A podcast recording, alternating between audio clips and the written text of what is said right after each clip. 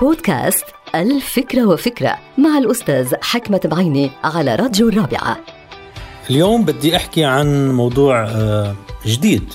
كيف لازم الإنسان يفكر 55 ويقرر خمسة؟ طبعا هيدي أينشتاين حكاها.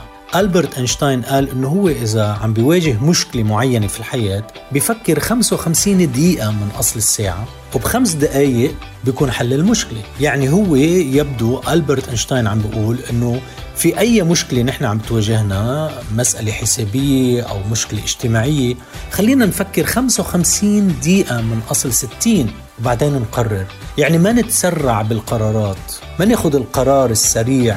والمبني على حقائق غير معروفة. لذلك من المهم جدا أنه نجمع الحقائق نحلل الحقائق وناخذ القرار. بس هيدا بده وقت. وهون أنا عندي نصيحة لكل أصحاب الأعمال وخاصة المدراء أنه قبل ما يقرروا على مسألة العلاقة بموظف أو إمكانيات الموظف أو إمكانياته المهنية والمعرفية قبل ما ناخذ قرار بشخص معين عم بيشتغل معنا خلينا نفكر 55 دقيقة من أصل 60 بعدين ناخذ القرار بخمس دقائق لأنه بحقيقة الأمر هناك من يستعجل الأمور وبياخذ قرارات غير عادلة يا أما بالموظفين أو بالأشخاص اللي بيشتغلوا مع هذا الإنسان اللي دائما في عجلة من أمره.